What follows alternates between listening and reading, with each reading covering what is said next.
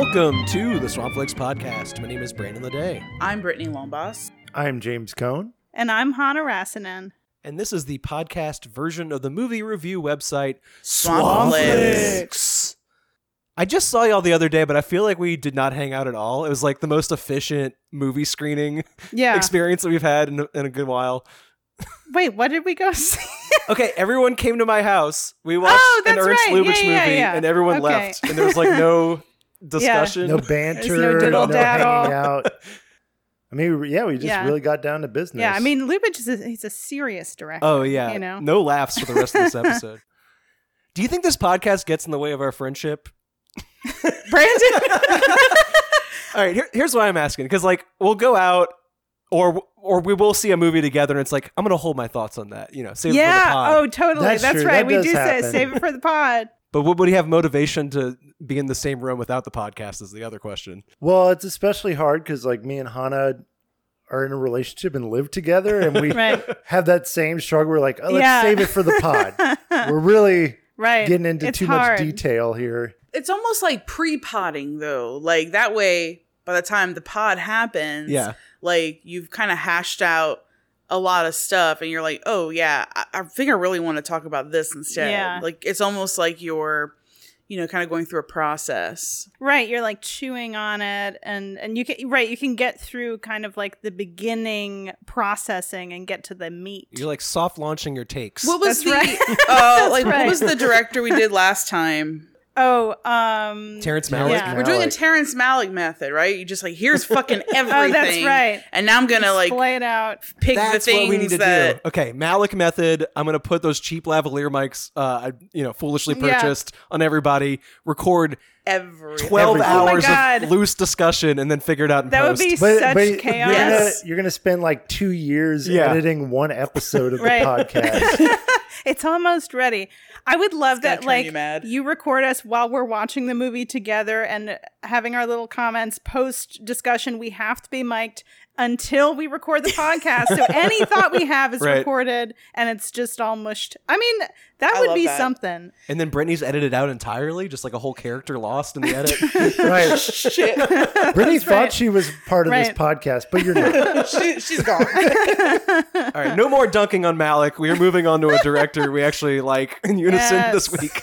Uh, but before we get to Lubitsch, what else have y'all been watching lately? So I feel like the last few weeks I've talked about these like very old movies. So I wanted to talk about a new movie that I saw. Um, I went to go see Spider Man Across the Spider Verse.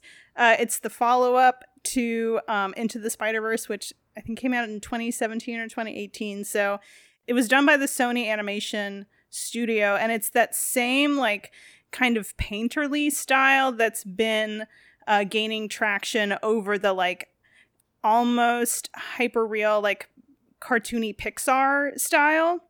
Um, so the idea is that there are all of these like portals opening up across multiverses and like transporting different people to places that they don't belong. There's this like spider coalition that's formed to like r- correct these anomalies. Um, and uh, Miles Morales is the Spider-Man of this of this series. He's the one that is the main focus of the movie. And he like really wants to see Gwen Stacy, who's in a different universe. She wants to see him.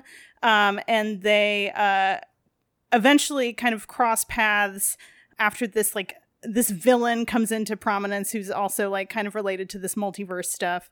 And uh they're eventually miles is taken to this like coalition of all of these wild spiders. So there are a bunch of universes in this film and they all have different animation styles. So all of those animation styles like really explode together. And it's similar to the first one but like even more um like vis it's just like a visual roller coaster. It's so so fun and it's like just really inventive and beautiful um there are lots of like callbacks to the spider-man comics but you don't need to have read the comics to enjoy the visual style and there's a lot of heart in the miles morales story too because he like feels like he doesn't really belong as Spider-Man. He's also like trying to find his way in the world and balance his superhero responsibilities with like being a good son and being a part of his community.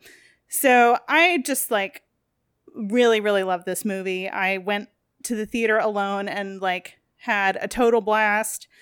Uh, it became the number one greatest film of all time on Letterboxd, which which is like it just came out and That's, that's, good why. troll bait. Yeah. Oh my god, it was. So, I just like really enjoyed reading all of the comments from like angry like film bros who were like, "This isn't as good as Goodfellas."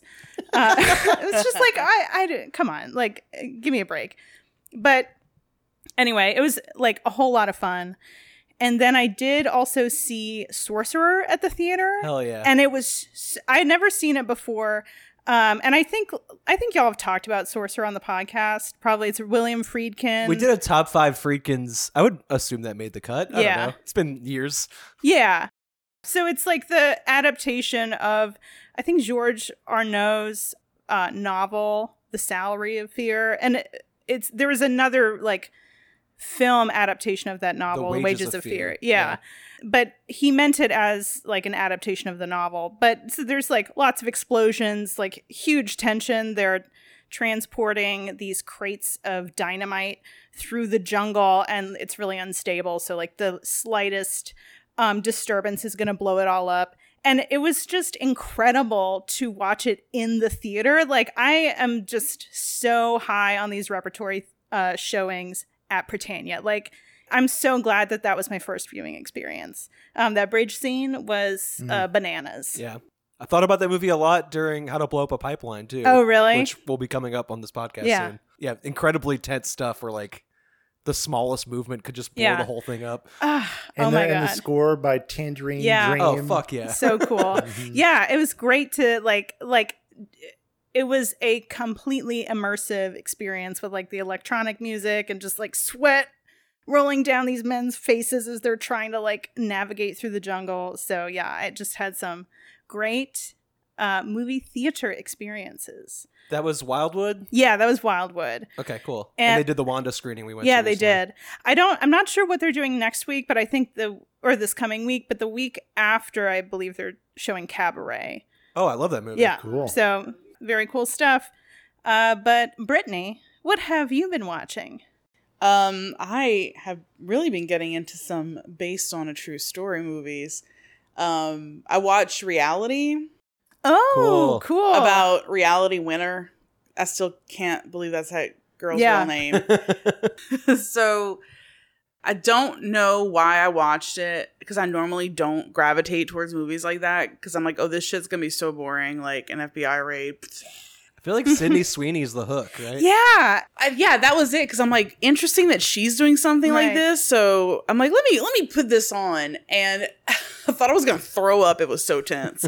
um, it is like verbatim the like the script is 100% like the FBI recording of them like raiding her Augusta, Georgia apartment to look Mhm. for like these classified documents that she had. Um, but it starts off like really slow, but it doesn't feel slow. It's like them just being like, "Hey, uh, do you know why we're here? Can we talk? Do you have a, a dog in the house? You want to go put your dog in the yard? Mm. Are you sure you want to go put your dog in the yard? Maybe we could put it in the front. Oh yeah, let, let's. Do you have any chairs? Maybe we could put some chairs here. Do you have any chairs in your back room? Why don't we use that back room for chairs? Like it was a lot of stuff like that Mhm. but her being like she starts off like very just like nonchalant about everything like yeah do what you gotta do whatever. And there's like you know pokemon bed sheets like i'm like why are they in this girl's house? But she was like in the air force and she's like a veteran at this point and she's working like i, I think like as a contract worker for i can't i don't remember the agency but she's proficient in like farsi so she does like a lot of document translation and essentially, what happened was there was this thing that the office she worked for would send out called the Pulse, which is something they would just send out to all the employees there to be like, here's shit that's happening. And it was about um, Russian intervention in the 2016 election. So, like, she saw that come through, and I think she was just like fed up with everything, and she like printed it out and like leaked it. And she went to jail for a pretty long time. I think like over five years for it. Sounds like a Um, reality loser to me. Sorry. Sorry, reality winner. Um, so yeah, it it was really good, and you kind of you kind of like get like a idea of how like these FBI agents like work and how they try to like break people down and like what their Yeah. methods are and like how they like are really you know meticulous and they use certain words or like how they start um their interrogations and then when it gets really hard like how they keep pushing without like pissing that person off Yeah. it was it was cool I love interrogation stuff. you would love Yeah. this like movie forcing false confessions is like fascinating to me. Not that she gave a false confession, but just the interrogation Yeah. method. I would probably Right. do it. I would totally give a false confession. Like, what do you want me to say? Just so you could shut up and get out of my face. Right. I'm freaking out. Leave me alone. Yeah, exactly. Yeah, I really like Sydney Sweeney. I saw her in I haven't seen Euphoria, but I saw the first season of White Lotus. And Oh, she was great like in yeah, Yeah. she's really I don't know, she she's just got like a really interesting presence. Um so when I saw she was in that film, I was like that I was hooked into it. Yeah. I like her, and sh- I've I've seen Euphoria with her in it, and she's chaotic in there. But Oh Yeah. yeah, like a, she's like a live wire, like raw emotion. Yeah. yeah. right. But she like that whole show is like just depressing. Where I'm like, I don't even think I can like watch it again. I'm like, it's just sad that these are all like kids. I just don't see what like leaked documents involving like presidential elections has to do with like life right now and how that might be relevant to like the news cycle or I mean, like, yeah, classified documents are kind of in the news. they are right now. the timing of that is very interesting that it like popped up on HBO Max Right. like the same week as the Yeah. uh, other it's thing. almost like that was leaked to the Oh, maker shit. of these movies a year Dot ago. Conspiracy. It kind of feels strange where I'm like, so something that we all know now put this girl in prison. Like it kept making Yeah. me I just felt so strange where I'm like, someone make it make sense. Right. And I'm like, this was like one of those dorky things that they just sent out to everyone in the agency to be like, hey, the more you know. Uh, like, and she printed it. Like, it, I don't know. Also, isn't like the play? You might have already said this, and I apologize, but like the play is like based off of the actual transcripts. yeah. So that what you're hearing on screen is like public record. and they layer over the actual recording sometimes over the dialogue. right. So like that's even like out there and in the public now. It's weird. yeah. It is so weird. And they Mhm. show like photos from like they'll flash back to photos of like the real life yeah. interrogation. It's wild. So I watched another based on a true story movie that was so fucking like tra- trashy, but not in a good way. Um, Savage Grace from 2007. It's about Barbara Bakelight and her incestuous relationship with her gay son that resulted in her murder. What? Hey, What? uh, color me intrigued. so Julianne Moore plays Barbara Bakelite, and Barbara Bakelite was married to I can't remember his first name. Maybe it's John Bakelite, but his family came out with like Bakelite plastics, all the Bakelite jewelry and things like that. So they're stupid rich. And their son, played by Eddie Rain- Redmayne in this Oh. movie, um, he's gay, and it's like she tries to flirt with him to sort of like say, oh he- i don't think he's really gay i'm gonna like come oh on my to him Oh my god. there's even like a part that like i mean we've seen we've seen like all the weirdest incest shit Yeah. throughout all these Swampflix viewings An accidental pet fave theme on this podcast. Whoops. Not on purpose. this one so Hugh Dancy is a character in this movie, and they're in Majorca, and he sleeps with her son. They have this like really hot, passionate night, and then he sleeps with her after she's like painting, and then they all have like this threesome together, Wow. and it is insane. I've never seen an incestuous threesome like that, and you don't like see the whole thing, Right. but like you get it. It was very strange and I didn't really pick up on anything else in the story. I'm like, oh, she paints. Oh, oh, she's trying to f her son. Like that's the only thing I could like Hard to focus move on on. from Okay, that. yeah, yeah, natural, it's natural. hard to focus on anything else. Right. It's on Tubi It sounds like So if you wanna lifetime see it- adapting Tennessee Williams. You know, like, and VC Mm. Andrews a little Yeah. bit. I was thinking like suddenly last summer or like Cat on a Hot Tin Roof or something. Yeah. but I don't know. Like I didn't hate it. I was just very weirded out by it. I think it makes me a bad person that when you were like describing it as like an incest thing, I was like, yeah, Yeah. that Okay. sounds like something I would watch.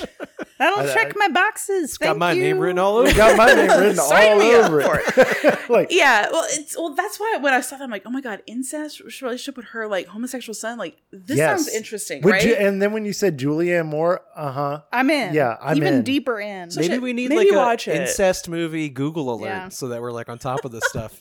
God.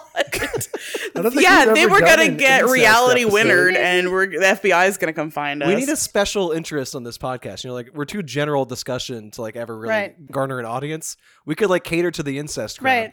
Right. We're yeah, we're we did with the inbred premier community. incest film podcast. Wow, that is our target We- market. we serve a, a niche community, but they they're really interested. Cestcast. Saskia shit. But when you think about it, there's so many movies that like I don't even purposely seek out for the incest component of it, and it exists. well, it's like the last real taboo. Like Yeah, it's something that grosses everybody out instantly. So, So, like, let's throw it hopefully it does. But like, yeah.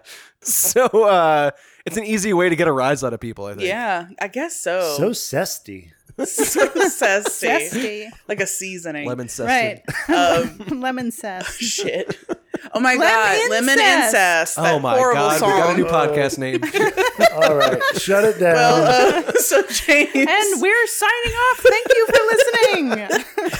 I'm gonna pass it on over to you now. Have you been watching anything incestuous? Nothing incestuous. Um,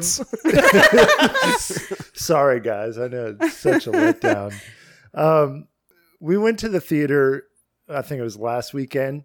We saw the new Julia Louis-Dreyfus movie. You hurt my feelings, which uh, I love her by the Mhm. way.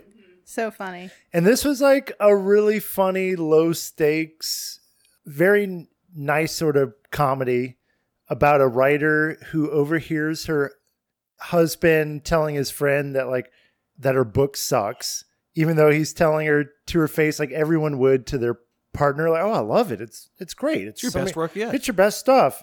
And then behind her back he's like, "It's really bad." Oh Um, God. and it really just kind of explores that subject through a bunch of different characters who are kind of dealing with the same thing of how do you tell someone that you care about and you like to be supportive and that you like the work without like hurting their feelings and you know is that a lie do we really want to hear the truth when we ask people what do you think of my work and yeah it was like about a bunch of waspy hmm well these people are very well off where they are all like artists living in very nice apartments in New York. Yeah. and that would kind of like be a little icky for me but the performances are great. Everyone is very likable. It is very funny.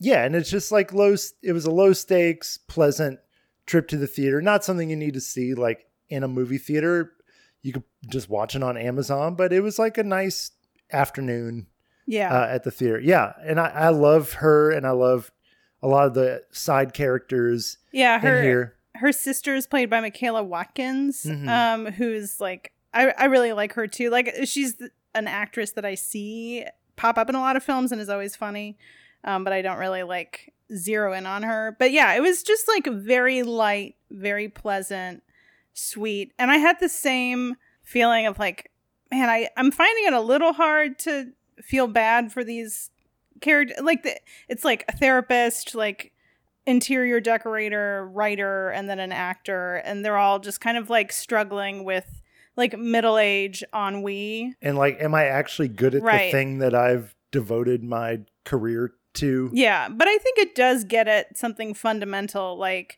like the white lies we tell to the people we love, and also that like just because someone tells you a white lie doesn't mean that they don't love you, or like this thing that you're holding on to, like like that I'm a good writer is like that's a fraction of your personality, and there are many other reasons that the people that love you love you. Yeah, I'm, and I'm just a sucker for like a like socially awkward faux pas Yeah, kind of romantic comedy, and this like definitely hit that for me. So Mhm. yeah, I don't know. I would recommend it. It's not like breaking any barriers or anything, you know, but it's it's good. It's pleasant. I considered jumping on it because Nicole Holofcener's movies are all kind of like that. yeah, absolutely. But uh, her name was like popping up in the first two seasons of Sex and the City's like director credits a lot. Oh, really? so she was kind of on my mind.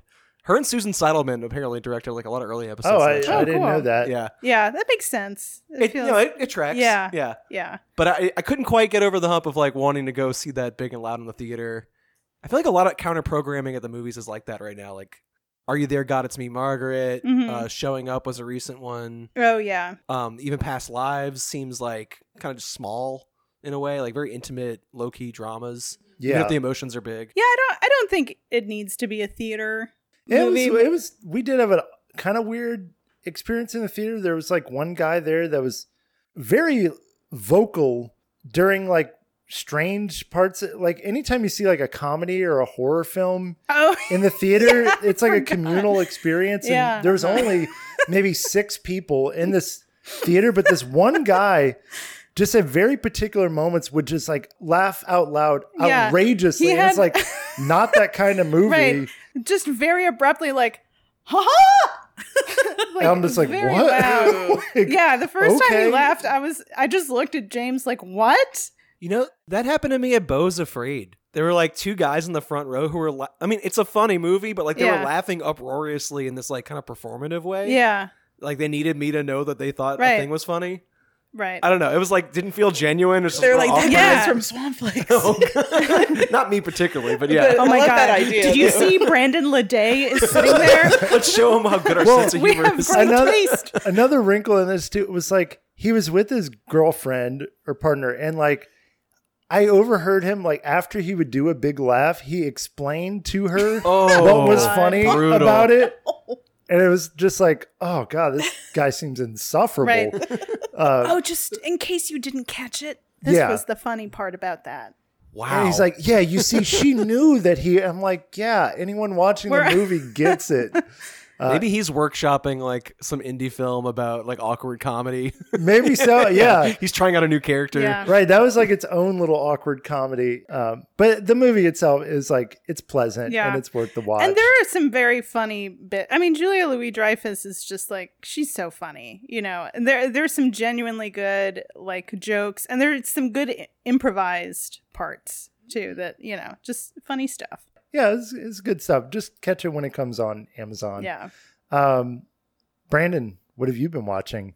Uh, I also saw new stuff, which I feel like we've kind of been complaining there's like nothing out lately, but Well, I had to like like, all of us saw new really things. try. I had to find something like that's how I've been. Yeah. yeah. Uh, I went to the theater twice though since we last talked. Um, one thing I was really looking forward to, and I was disappointed by it, and the other I knew nothing about and really enjoyed it. Um, I saw Rimini yesterday, R I M I N I, which is I've I saw that it was playing abroad of and- it. yeah, it's only playing abroad like maybe once or twice a day, so I assume Mhm. it's not going to last long. Yeah. um, especially by the time you hear this, it's probably on its last showing. Um, it's named after a resort town on the coast of Italy, and it's set in winter. So like, there's nobody around, and these like kind of deserted beach resort spaces, uh, like kind of frozen overlooking water parks and stuff. Just like kind of this ghostly image of something that should be fun and lively and just isn't. And it's about this washed up Austrian pop singer, kind of in like the meatloaf mold, but a little cheesier. Uh, like- Cheesier than meatloaf. yeah, like Wow. his whole thing Like is just hamburger steak. schmoozing women. Mhm. Is he's just like kind of like a sex idol for a certain era of Yeah. like boomers. It reminded me a little bit of that that trailer that you sent reminded me a little bit of Calvaire. exactly like that. Yeah, yeah. Marc Stevens character in that. yeah. I thought about that a lot as well. Uh, so he's way past his prime. It's it's current day, and he's performing in these sort of empty ballrooms with like maybe like 15 women who find him attractive. Mhm. And he obviously can't pay his rent this way anymore, so he also works as a gigolo. Yeah. And these women individually like give him hundreds of dollars for like a night with no the maestro. right. One thing is that he walks around with this um really cheap ragged fur coat that he throws on the bed like an old pelt and like takes the women on top Oh, of. So he's basically walking around with this like cum rag on his back. like- the movie's actually pretty vulgar in its sex scenes, even though the performers are geriatric. Like it's not like X or Um, I feel like there's a few recent American horror films where it's like a naked body being sexual, how hideous and scary. Right. It's like vulgar but not gross out. It's just like uh, matter of fact about like old people fuck. Right. You know, Let's embrace that. Yeah. it's kind of cool. I want to be able to fuck when I'm old, you know? Yeah, and be able to like show your body. Yeah, Yeah. and it'd be a beautiful thing. Yeah. The thing is though that this guy is gross, Right. even though Okay. the sex he has is like Like, not really judged. With the coat. the coat's gross for obvious I mean, reasons. dear God. Uh, he has this like Nazi father who is senile and in a um, nursing home, and um, even though he thinks of himself as someone who like transcends his father's politics, he also is racist and just doesn't realize how racist he is. He's like, I love all people. But like anytime he's confronted with a black or Muslim person out and about in his real life, you just hear like condescension Mhm. and like demeaning kind of like side notes, you know, like the movie starts to confront you with that more and more, kind of like in um the square. Like there's just a lot of homeless people who emigrated to this area because money flows through in the summer, but like they can't afford to leave with the tourists. So Yeah. like it's basically just people sleeping outside on this frozen beach. Uh, a lot of these like Muslim people who just like have no place else to go. And um more and more that becomes really obvious. Like he's holding on to this faded fame and faded wealth in this like town that's like off season and there's all these people who don't even have that and they're like a rung even below him and uh, when he needs money quickly he like exploits anyone he can to uh, get the money and it's fucking grim but like a solid movie i don't know Cool. it's very much a james movie like I, when i was watching i was like i it think you would sounds enjoy really this good. yeah Yeah.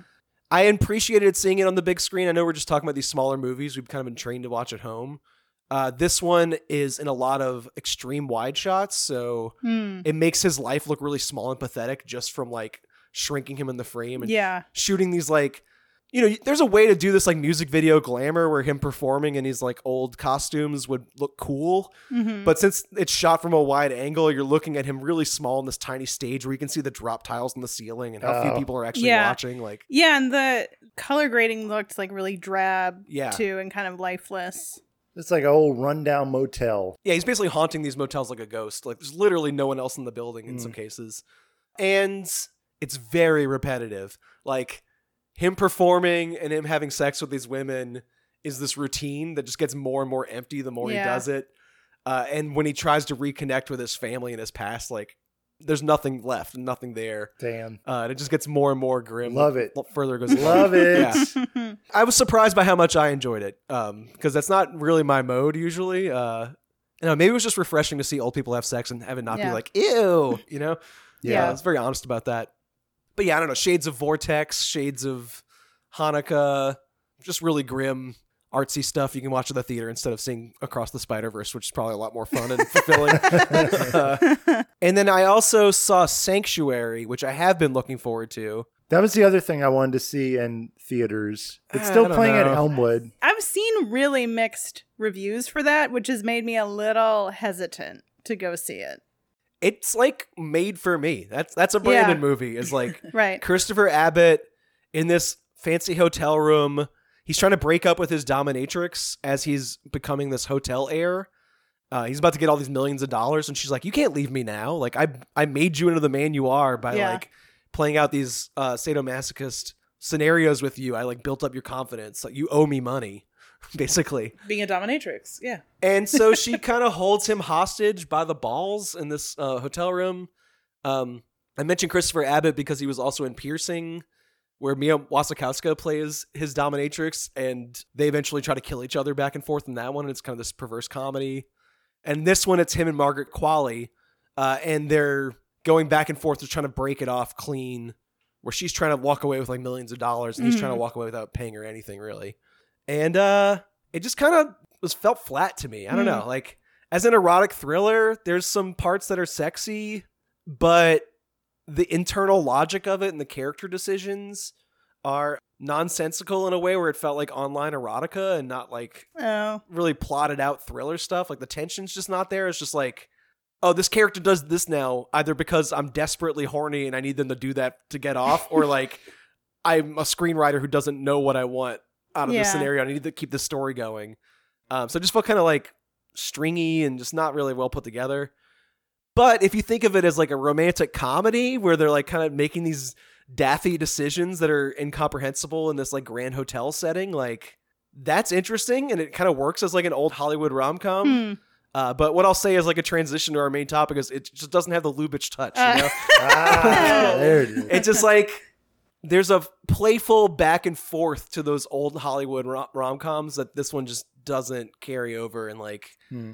I don't know if it was an issue of chemistry or just like the way it's written. I, I don't know. I, I wanted to really like Sanctuary. I was like, hell yeah. Yeah. like something for me in the middle of all these superhero movies. And uh, I don't know, walked away Didn't unsatisfied. Wasn't quite land. Yeah. huh? I liked the feel bad Hanukkah derivative instead. I don't know what to do with that. Um, but yeah, we're talking about Lubitsch today, so we, we will talk about some good uh, rom coms. Hell yeah, we Yeah. will. Arguably, the man who created that genre, Right, totally. in the like classic Hollywood sense. And all that's coming up to you right, right now.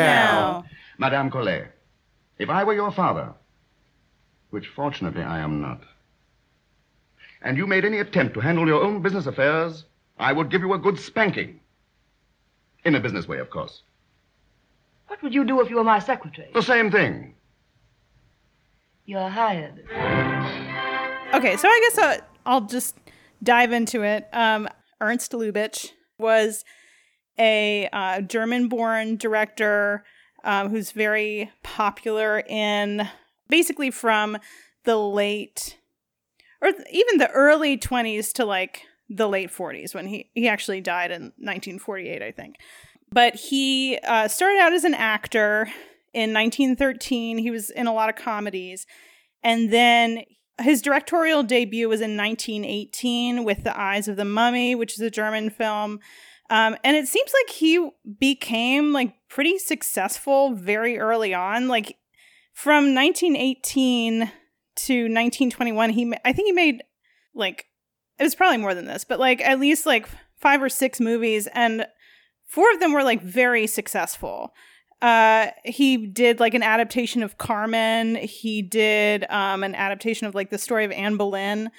Um so he became like internationally popular and then he moved to america in 1922 because he saw that like hollywood had many many more resources than germany did for making films. And he was uh, in 1928 he started it was like the sound era. He started making these musicals and he made like the first romantic comedy in 1932 with Trouble in Paradise. But like from what I could tell, he was very successful. He was very influential. Billy Wilder was kind of his protege and he was um his first big like writing success was on a Lubitsch film Ninotchka and Billy Wilder had this sign above his door that said like like what would Lubitsch do basically. So he was like extremely influential during the 20s and the 30s and uh, I was uh, watching a couple of interviews and he really like changed the approach to filmmaking too like in America films were very much dominated by like W.D. Griffith and kind of like that style of filmmaking. And he brought this like European kind of sophistication to um, the United States. And I think he is like the grandfather of romantic comedies too. Um, and he was famous for this concept of the Lubitsch touch, which was like, it was like a marketing term to like differentiate him from other people and to like, I don't know, get people hooked into his films but it does resonate with a lot of people who watch his movies and it's like it's hard to describe because the idea is that it's this kind of undescribable like color on his films but the way that i think of it is like he has very funny films they're very witty like he does a lot of like social comedies and like he has a lot of love triangles and infidelity and he treats love and sex with this like very light, kind of playful touch. I think he's a pretty economical filmmaker in that he uses imagery to communicate emotions and narrative in a very like in very efficiently basically and in like very funny surprising ways. So, I did not know any of this the first time I watched a Lubitsch film, which was um Trouble in Paradise, which is the film that I picked for the podcast. Uh, so I found this movie because it was like cross posted on a lot of lists that I was looking at on Letterboxd. It was like, um, I think like screwball comedies and uh, pre code films. Um, there was this like Harvard syllabus for genre filmmaking that I was looking at, and that was on there, I think, because it's like in the same vein of like His Girl Friday and like these like early kind of Hollywood comedies. And I just put it on at like 10:30. I had no expectations. I didn't know who Lubitsch was. I just had seen this film on a lot of lists and it was like so pleasurable and funny and fun. I was like shocked that I connected to this film as much as I did. And it was made in like 1932. It was just like completely astounding to me. And I was like, I have to know who this person is. And and he was this like really influential filmmaker that I really had never heard of. And that's probably, you know, just my own ignorance. But I feel like he, you know, I, I know like Billy Wilder, I know like Howard Hawks, but for some reason, like this director had just totally gone under my radar. I watched this uh, French documentary about him on Criterion today, and they said that it was either him or Cecil B. DeMille that was the first director to have their name printed on movie posters as like an attraction. Oh, really? Marketing wise, like yeah, Ernst Lubitsch was like a sign of quality right. in early cinema before like a director would have been a name like that. Usually it would be like Mary Pickford or Clara Bow or whoever Yeah. the star was. And I, Mary Pickford was, I think, he worked with her on his first American film too. Yeah. Um, he, yeah, he was like, like everybody loved him when he was making films, and then he he kind of fell off. Like I think a lot of people obviously know of him now, but I don't think he's talked about in the same way that other directors are. I will say that in the recent couple of months, because Criterion had a collection of his movies, I saw a lot of like hubbub where everyone was watching Lubitsch films all at the Mhm. same time. And then uh, it became very apparent after we picked this topic why everyone was rushing to watch Yeah. these movies, which was like at the end of May, movies like Trouble in Paradise and a bunch of the 30s, like pre code ones, just disappeared from the service yeah, and are not available commercially in any way whatsoever now. yeah. So like I got Trouble in Paradise from the library, but we were gonna watch a different one. The name's not coming to me. Uh, one hour with you. Yeah, and that's like only available to watch. No, that one's not even on archive.org, but some of them are on Internet Archive. But Yeah, like, a lot of them Designed for just living. not online at all right now. Yeah, and I uh, another one that I watched this week was The Doll, which was from 1919, and that that one's on YouTube. So I think his older stuff is available, but then it's like you you're kind of like throwing a dart at the board in terms of the score for his like silent films. Yeah. And I'm kind of like upset that I didn't rush to watch all of these films when I had the chance because I didn't realize it was like, oh my gosh, this wonderful director and all of his stuff is available and I have like all the time in the world and now it's now it's kind of gone. It'll come back. I Yeah. think they sometimes they'll put stuff like that back on. I mean, who knows? It's like an illusion that everything's available all the time. it's one know? of those things too. Like, why would there have been so much time and money invested in getting all this available for it just to like disappear? I think it's like a curation thing. Like, Yeah. uh, there are these like curators who work for Criterion. It's the same people who like curate rep screenings in New York, and like they gather the rights for these big projects, and those are temporary. And like most services could not give less of a shit. Like the amount of Netflix movies that are from before 1980 is like you can count them on your That's two true. hands, you know? yeah. Yeah. Man, I kind of do wish we would have watched One Hour with You. Just Yeah. 'cause- it had definitely had the Lubitsch touch and one of the most annoying main characters of any of these films that we're going to talk about. It would have been a fun discussion, Yeah. but I will say I'm glad we time. spread out from our original Yeah. yeah. topic though because I feel like we've covered not everything he could do, but like as far as his romantic comedies go, like from the early stuff through uh, maybe when he didn't even finish filming because he died. Right. Yeah. But, like yeah, uh, the the- end. Because he's done silent films, he's done Right. talkies, and then Yeah. he's done musicals. Like when musicals are big in the early twenties. but yeah. yeah, yeah, Yeah. That's where his like his first talking films were musical comedies. Yeah. yeah, we're mostly talking about Lubitsch rom coms that are Yeah. about adultery, which I feel like is kind of the core That's of what his- a lot of his his stuff. thing. Yeah. Yeah. So the film that I picked is Trouble in Paradise. Uh, it was uh, released in 1932. It stars Miriam Hopkins as Lily and Herbert Marshall as Gaston Monescu. and they are two criminals. Um, Lily is a pickpocket, and uh, Gaston is this like master thief. Um, also, this was the first film that I've ever seen with Miriam Hopkins, and she is like so fun and funny. She's like very. She's in another film that that we watched for the podcast. Uh, she just has this like really wry kind of like sly sensibility. She's this like really hot blonde who's just like totally cutting and intelligent, and sh- she's great. So Gaston he steals a wallet from this uh, guy who's staying in this hotel in Venice. He's pretending to be a baron, and Lily is pretending to be a um, countess, and they're like both just lying to each other and like but having a lovely evening together and then they both kind of reveal to each other that they know that the other one is a con man.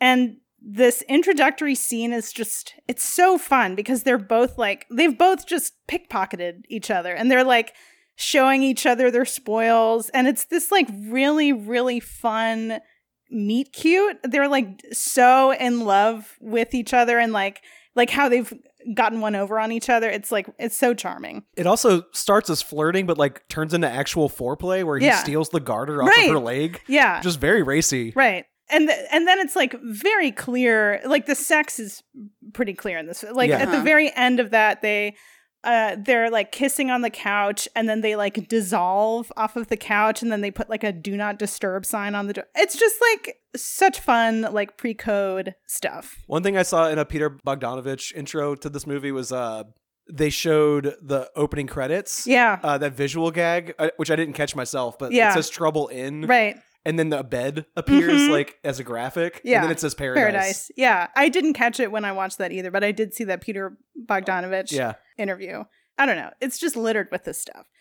So, um, a year later, the two are in a relationship and they're kind of struggling. Like he he robs this peace conference, um, but he's forced to give everything back. So they're like looking for some money. And there is this um, widow of this who now owns this perfume manufacturer uh, named uh, Mariette Colette, played by Kay Francis, who's being pursued by these two men, one of whom is the man that Gaston robbed in the beginning of the film.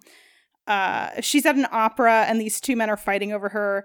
And Gaston is at the opera. He steals her handbag, which is extremely expensive. It's like 125,000 francs. And she puts a wanted ad for the she wants the return of this person. He sees it and he and Lily are like, "Oh, we can, you know, make some money off of this." And then he kind of like weasels his way into Madame Colette's life as a secretary. He like kind of cons her into employing him and the end goal is to uh, rob her because she's like terrible with money and she just has like a hundred thousand francs in her safe and she's like kind of totally clueless.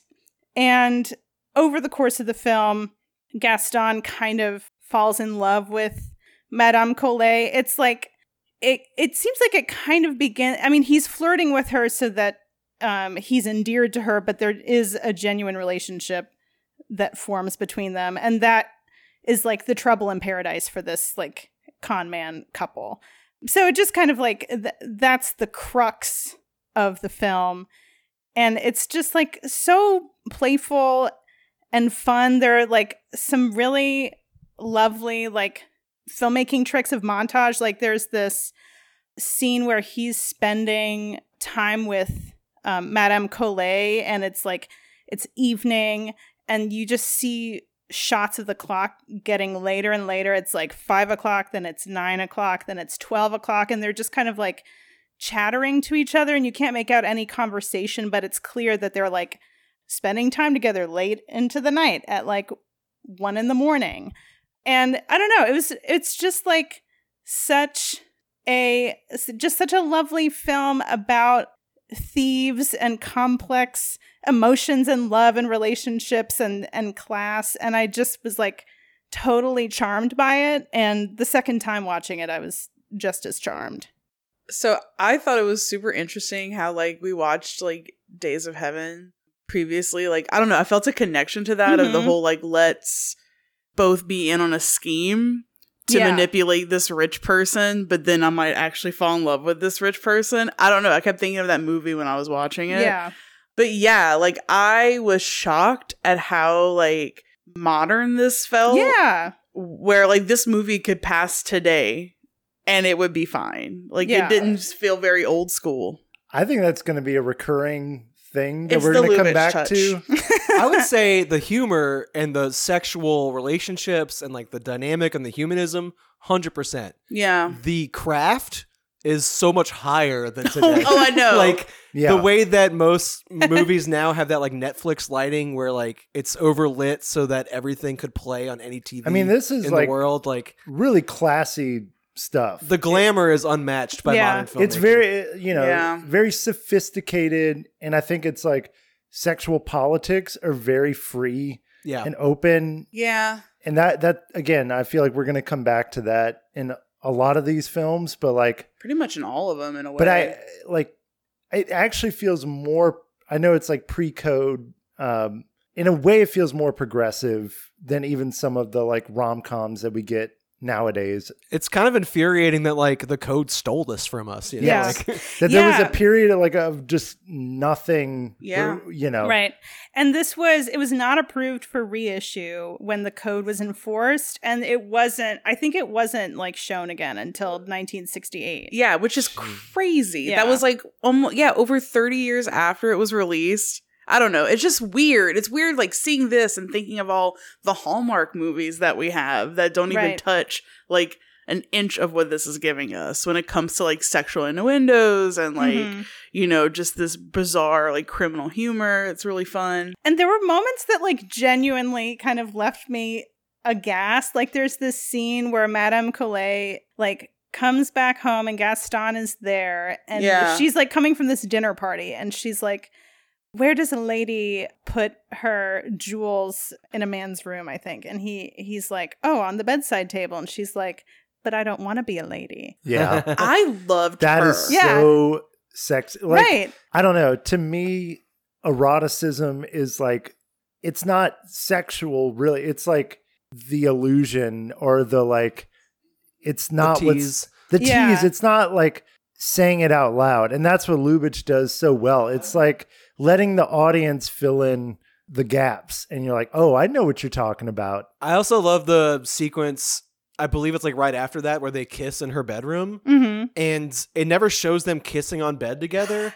But there's like a projection The of their shadow. silhouettes like kissing in shadow on, on the bedspread. bed It's like that is filthy. Yeah. Dirtiest thing I've ever seen. Right. i know i had to rewind it i was like what she was so like just sultry Yeah. and she was like the sexiest character i think in all these movies was like mm-hmm. madame colette Yeah. in Yeah. this movie i don't know i, I was fascinated Yeah. by her And I just like I don't know, I just really liked like Lily eventually finds out like she sees what's happening and um she kind of accuses him multiple times of like like you're a gigolo basically. And And, he like is. yeah. Yeah. right. And like like she's and there there's a really there's a funny part where she is like she's also taken in as his secretary under Madame Colet and Madame Colet is talking to her and like oh, you know, would you mind taking some work off of him so he can attend to other things?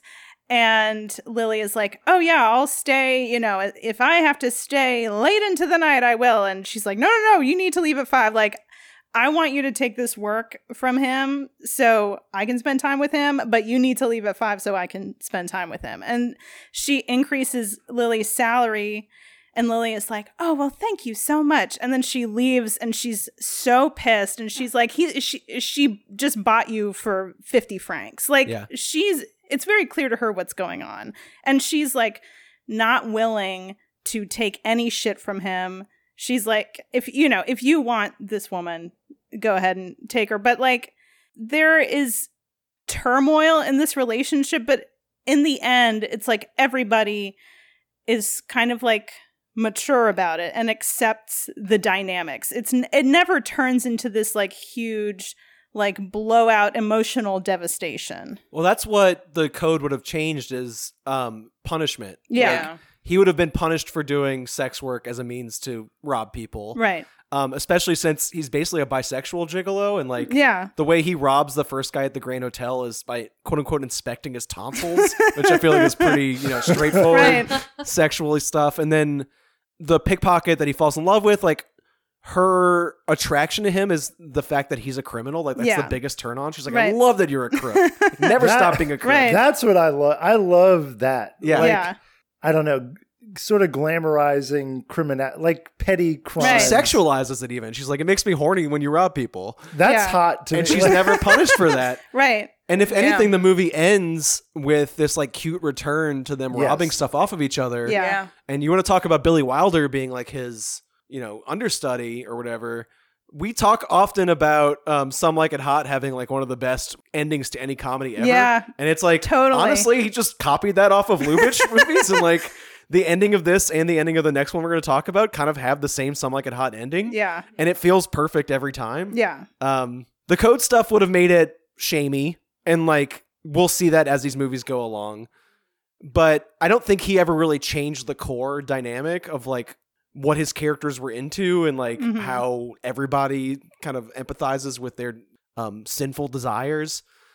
But this one felt like it still had his early like grand production quality to it that maybe some of the later movies don't.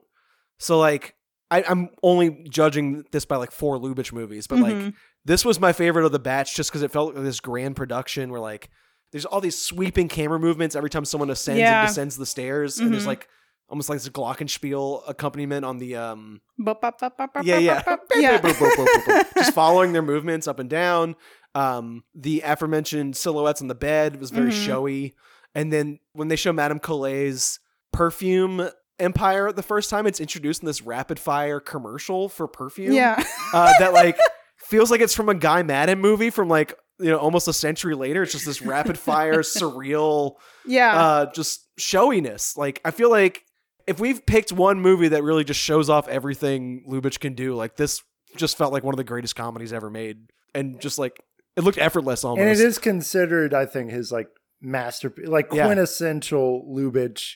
And it, I don't know, rightfully so. I mean, rightfully yeah. Yeah. so. yeah. and it's just it's just really funny there's so many great lines and the like in that perfume commercial there's the he the tagline for the perfume is like remember it doesn't matter what you say it doesn't matter how you look it's how you smell it's just like absolutely bizarre like i i was just shocked that it was so funny and it felt so like fresh and modern and it was made almost 100 years ago Well, and we've talked talked about this before on the podcast how like comedies tend to not age well. There's Yeah. something about like comedy that is of that particular time period, and that's why watching something like this is so endearing. Where it's like something made almost a hundred years ago is still funny. yeah It is like, and it will always be funny. And it's not funny in the way like we watched a bunch of scary movie movies recently. Like, Woof. well Yeah. yeah. i mean you can argue that some of those are just not funny well, some many of them are, but when they are funny, it's like because they were funny at a particular. yeah They don't have Point the in Lubitsch time. touch. They No, don't they have. don't. They do Scary not. movie two No does Lubitsch not touch. have the sorely Lubitsch touch. sorely missing the Lubitsch touch scary movie But it's that universality of like comedy and sexiness. yeah Well, also it's like coming from a good political place where it's punching up and Yeah, even though they're trafficking in these wealthier circles, they're basically just common criminals. right But they even come up with this like slobs versus snobs dynamic there where he's like, I'm a self made criminal. Right. I, I really earned my place in this like upper echelon. Yeah, there's a little touch of like there is criminality at every socioeconomic Yeah. level, but one of those is like I can go to jail for one of those and not the other. Essentially, right, yeah. Her board of directors are like robbing her for right, like much larger millions sums. and millions. Uh, Yeah, But like she won't even call the cops on them. right. Because it would be shameful, like socially. Yeah, Uh, so you know the movie has a good political angle. I think even when she says her purse was stolen, there's a Leninist that just Yeah. shows up just to yell at her for like buying an expensive purse in the first place. yeah. You right. He's like, if you there were diamonds on the front and diamonds on the back. The- How dare you buy this purse at this time? I, I did love the very kind of notorious modern philosopher Slavoj Žižek. Uh, he had a Criterion closet pick, and this was his like number one. Really? Yeah, because of like the Trotskyite Yeah. and the like class struggle. Yeah. And he said it's such like a perfect encapsulation of like class warfare. They don't translate his Russian cussing, but it basically comes across like when the revolution comes, you are first against the fucking wall, man. Yeah. Buying this place. Yeah. uh, yeah, the movie's just its hard is in the right place. Like Yeah. the sex is fun, the crime is fun. Uh, no one's punished for transgressing. Like, yeah. and no one's really put down for being on the lower lower rung than anyone else. Yeah. Yeah, I the beginning of this film and the end of this film, I just like can't help but smile throughout the whole thing. Like it is so fun and just like a true treasure and a pleasure. So, yeah, I would I think everybody should watch this movie. I think it's a the perfect starting point for getting into Lubitsch. And a good argument for uh, internet piracy right now because the only place to stream it is on archive.org, which is illegal. Uh, I happen to get a DVD copy from the library, but like that's pretty fucked up. That Yeah. It's a just- dot .org, so it feels oh yeah, legal.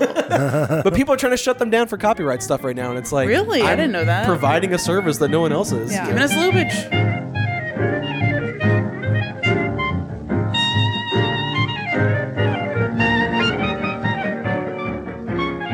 Have you ever been in love? This is no time to answer that. Have you ever felt your brain catch fire and a curious, dreadful thing go right through your body, down, down to your very toes, and leave you with your ears ringing? That's abnormal. The Lubitsch that I picked is from 1933 called Design for Living. Um, this one also stars Miriam Hopkins. Yeah. And this is actually, I think I watched this before the one we just talked about, but I think this one's a little even dirtier with its sexual politics. So this was adapted from a play. Uh, yeah, the play was written by Noel Coward. Yeah. And I, I do love this quote I want to read. He said, because apparently Lubitsch and his screenwriter, Ben Hecht, at the time, they totally rewrote the play.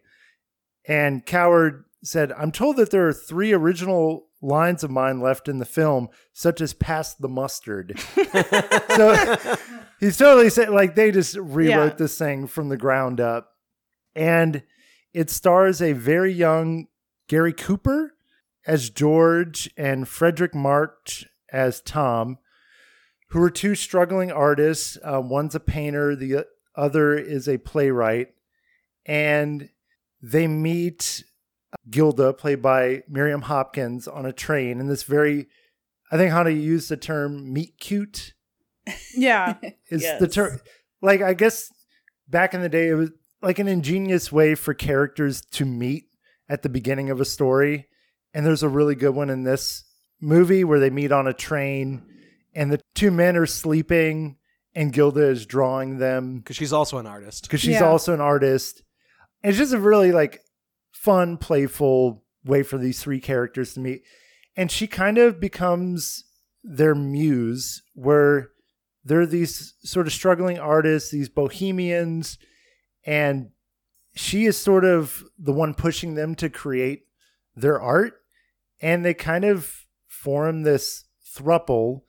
And she said uh, the gentleman's agreement is no sex. I'm gonna move in. I'm gonna get you into like artistic shape. We're gonna make the best Right. work of your life. Right. We're not gonna fuck. We're not going to. Yeah, she's like a boot camp leader. Right. Yeah. Which I, I love that dynamic in the Yeah. beginning of this film where she's like, I'm going to whip y'all into shape. Like, y'all are artists and you got to work instead of just kind of moping about. hmm And there's a great line where she says, I'm no gentleman, essentially a- implying like, we're going to fuck. Like, Right. Right. the three of us are living in this like rundown apartment in Paris, This den of sin. den of sin. Yeah. um, so it is heavily implied like they are screwing, but it's an open, happy three way relationship. Um, eventually, she does get into kind of a monogamous relationship with one of the artists, yeah. the, the playwright. Well, so the playwright moves to England Yeah. because Right. his show is opening. So then it's just her and the painter. The painter, yeah. Yeah. So then the, they're like off on their own. The balance is off because she's like one at a timing them Yeah. when it It needs has to be to be everyone all all at once. Right. Yeah. Yeah. And then there's like, you know, jealousy involved. And then there's another kind of subplot where she ends up with this hoity toity, yeah. really like boring A ass. drip. And he- Yeah. he's also in Trouble in Paradise. He is like Oh, it- Francois, the guy that um who gets robbed. Likes to get his tonsils Right. inspected. Yeah. Oh, right. Yeah. Oh, Who's you're like yeah, and he's plays very like a very similar character, like very uptight and kind of like, Like, ugh. goofy in a weird way too. Right. Like I find I find his Yeah. character and to I, be I was reading that in the the play, his character is written more openly gay, and in the movie, that's sort of played down I would a say little bit. I would say in Trouble in Paradise it's more obvious because like he asks the gigolo like robber guy like about the harems in Yeah. Morocco and he's like, Oh, can you get other things than women in those harems? yeah. Right. And Yeah. The guy then- whispers They have in like his a ears little a bunch. and his eyes Right. bug out. Yeah. oh, Constantinople. But it's pretty clear in uh, Design for a Living that he's more interested in money and his Yeah. business connections with other men than he is in his wife. Yeah, and there and there's this great climactic scene where he's having all his like business people over, and Gilda does not want anything to do with it, and the two like men and her thruple come back into her life, disrupt the party, and they essentially decide like, yeah, we had a good thing going with just the three of us, and they go off into the sunset. You It's get the same like some like it hot ending again. yeah, yeah. just like people Beautiful. riding away in like some sort of vehicle, just openly saying like, "Yeah, this this is good. Like we have an understanding about what this is." Yeah. And um, this is probably my favorite Lubitsch, which is why I picked it, just because it's just as funny as any of his other ones, but it also I think has the most kind of like still progressive for even today. Seen shows on like TLC about open relationships and thruples, and it still feels very transgressive in the way that this movie approaches that in a very like, yeah, this is fine. Yeah. Like if people want to do it and everyone's happy, then that's great. And the fact that this was 1933 still sort of blows my mind. The gender dynamic is also flipped from what you would usually see, where it's like usually one guy with like three girlfriends. Yeah. Right. Yes. For it to be one woman sharing two guys and they're like willing to, you know, work out that power balance there. Like Yeah. that's pretty And they unusual. when they, probably like, all put their- participate. Put their like hands in together like a powwow, and Yeah. they're like, and the guy's hands are touching, and they're like totally into it. You're like, and she's calling the shots. Like, it's progressive. It's hot. It's like risque even for Yeah.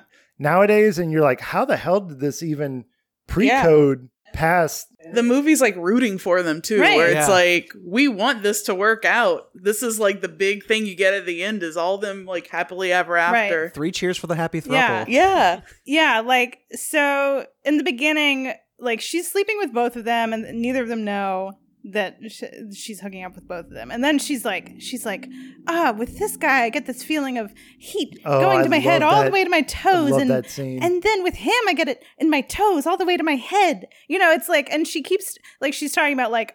Oh, you know, I, I'm trying on different hats, but I want all the hats. It's like acknowledging that different people do and like give you different things and you have different dynamics with them in ways that are like kind of equally satisfying and and lovely. And then like she ends up with one guy cuz one guy leaves so that yeah, the balance is off. And then she swaps Yep. for a little bit and then she's like I can't keep doing this. Like, I'm going to be a good girl. And she goes off with this, like, hoity toity. He has some line. I can't remember exactly how it goes. It's like three square meals a day. And Boring Yes. as Yeah. It's Yeah. like uh, you know, living sinfully is fun, but it can't compete with like modest living. yeah, yeah, know, yeah. squares and meals a day. right. whatever. He's like the paragon of, of like, uh, morality. yeah. But it's like when he, when she marries him, it feels devastating. Yeah, it's, like, just this like is a marriage of convenience, Right. and like you feel sad. Like that portion of the movie where she's with him, like, oh, really? Yeah. this sucks. Like Right. this is awful. And then when they come and disrupt this party, it's just like, oh, thank God! Like, like you're rooting. Yeah. yeah but it is like a relatable thing though is like when you're younger and Totally, living an artist life in these like slums and it's like easy to feel like morally loose and like anything's possible. Yeah. And then you just settle for like the easiest, Yeah. uh, most comfortable thing that comes your way. Yeah. But not this guy. Like Uh, th- no, this drip. guy is obviously the villain. yeah. Right. Uh, and the movie is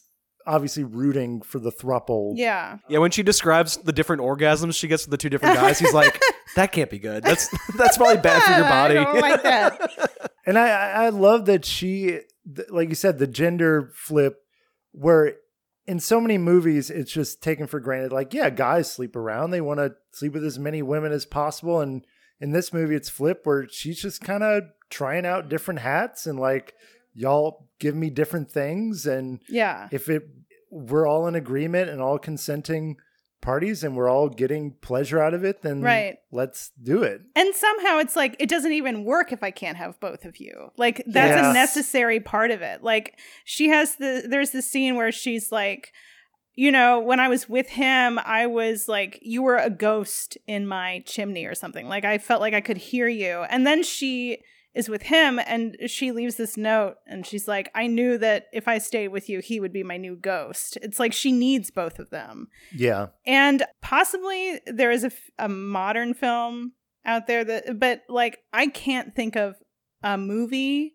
made within the last 20 years where there is like a love triangle that ends in this way. That is like the thruple is the happy ending. Like, Correct. almost every romantic comedy, it's like two people are after the same person and it's like the stable dependable person and the like kooky crazy like free-spirited one and you pick one or the other. Yeah, I feel Yeah. like the modern way to go, especially for like team high school comedies, is like, um, you know, these two men are vying for my affections, and the progressive thing at the end is like, I'm going to choose neither of you, and I'm going to choose Yeah. myself Right. instead. I've seen that. But it's like yeah. actually the more daring Yeah. thing is like, Take all Yeah, of them. Fucking both of you, yeah. right. And everybody's like, "Oh, that's possible. All right, let's do it." it's like we're falling into this mold of like you know a successful relationship is only like two people right. yeah, and like this totally goes against that 100% but yeah a lot of movies i've seen where like someone's seeing like two people at once Right. it's like oh this isn't gonna work out and you know what i think i love that person more so i'm just gonna go with them Right. like when they're having like multiple dinners in the same night yeah. Yeah, I- Right. you know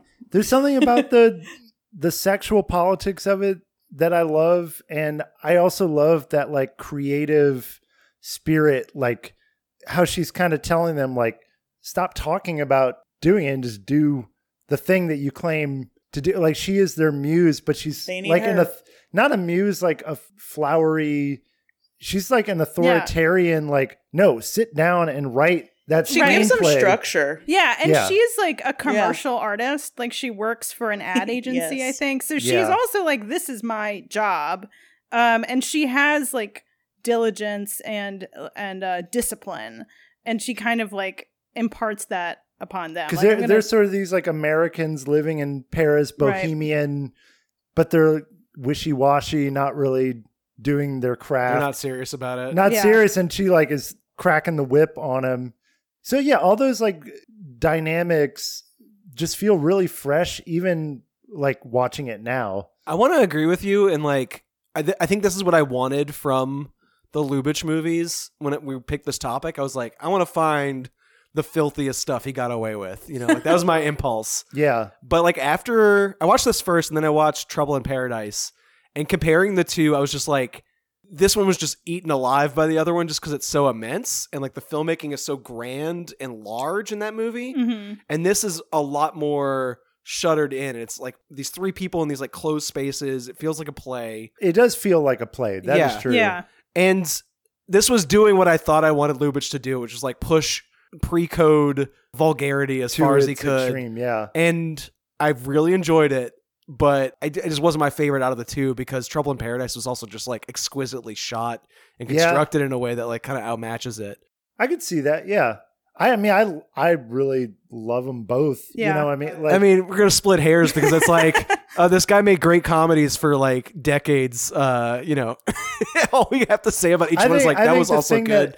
I, I am in awe of his craftsmanship, yeah, but I'm also in this movie. I'm in awe of like pushing the sexual Mhm. the social norms of the time but also pushing the norms of like now Yeah. Yeah. like almost 100 years later that's still like Right. Boggles my mind. Like the show that James was talking about, we we watched the show Strange Love, and every episode, it's like they have multiple couples in every episode, and every single episode they have a thruple. It's like these people are they are living together, and they're like, oh, look at all these problems they're having, and sometimes it's like they're living in a thruple, but also they're vampires, you know. Yeah. But it's just like the idea that that show is made. I mean, it's probably like 2007 or something Yeah. you know th- where it's like this is an oddity and design for living Right. came out like again almost a hundred years earlier where it's just like considering this relationship very frankly and taking it evaluating it as a viable like a good option is like it's wild to me But I am I know that I'm kind of like a an old school sort of guy just because like those modern shows bother me because they show all the stuff in the bedroom and you're supposed to gawk at like Look at these freaks. look at these freaks Yeah. and what I love about these older films and Lubitsch especially is like leaving it open to the imagination is so much sexier to me. Like that is r- truly erotic and like I I don't know, I find it really refreshing because I think so much of modern stuff is just like show me and not like let me fill in the blanks myself. In that um, French documentary on Criterion, they show a clip of a movie we didn't pick. So I, I think it's maybe to be or not to be. So in that one, there's a shot of this like married couple over breakfast, or I, I might have gotten the title wrong, but it's a married couple over breakfast and they kiss. And instead of showing them kiss, he pans down to the table and shoots the food, and you see their silhouettes Mhm. kissing. And it's like there's nothing vulgar about a married couple kissing on camera at that time that he was making the film but like by being more suggestive your mind is like well what are they doing like how hard are they kissing right, Right. now And why is there so much food here? well yeah and the food itself is essential in a different way Yeah. This did come up when we were watching Eyes Wide Shut, where you know we were talking about that orgy scene and how Yeah. it's not sexy because it's just like watching porn. yeah But the beginning of the film, when the couples are like flirting with other people, and there's all Yeah. this suggestion of just like touching and flirtation, right That it's like is, like, possibility and Possibility is so much more erotic right Yeah. to me, and like that's why these Lubitsch movies feel sexy. To me, it's like you know what's unspoken and what's Yeah. un That's what not shown. gets like your dopamine going is like the idea of like getting to it. right Like yeah when people are like drug addicts, like the idea of getting your next fix is like better than getting Right. your fix fix, itself. maybe Yeah. the lubitsch touch is just edging you know Yeah, Yeah. no, it is. it right? is. It is totally That's what. Yeah. If, if it's like here's here's the bed we're gonna sleep in. This is us having sex. It's like all right, cool, whatever. Yeah, it's the same with horror movies a lot of the time. You know, it's like Yeah. the buildup of like you're about to see something is like scarier than like because you can imagine anything, but once you have it, it's like Schrodinger's box kind of like it could be anything but then once you make a decision and uh, put the image on film it can only be one thing and the thing it's the thing that you're seeing so like Yeah. it can take away some of the mystery. But I also th- like Lubitsch is subtle, but he is also like I feel like he's much more frank than a lot of other filmmakers were. Like he had it's like he had a filthier mind, but he was also very careful about how he communicated those ideas, which makes it like even sexier. Yeah, he's filthy but very sophisticated. Mhm. yeah i think that is the one to recommend for like i can't believe someone got away with this Yeah, totally. especially since it was so close to when the code was enforced i think it was like less than a year Mhm. Yeah. And Before the S word is said in it. It's Yeah. never said in any sex. movie. Yeah. yeah. um the next two we watched were from the 1940s when the code was like firmly in place Yes. Uh, and I picked Shop Around the Corner because uh, I knew that it was the movie that uh, You've Got Mail was based off of. and, uh, you know, thinking of him as this like architect of like the Hollywood rom com, it felt like important to like see the difference between his prototype for what they became and like the literal Nora Ephron version that we grew up with in the 90s, which You've Got Mail was a Nora Ephron film um, where she just basically updated the tech of how these characters were relating and in Shop Around the Corner, there's this like pen pal club where uh, Jimmy Stewart and Margaret Sullavan are exchanging letters anonymously in this post office box. And then you've got mail. It's Tom Hanks and Meg Ryan exchanging emails anonymously. And in both cases, they have this contentious workplace relationship.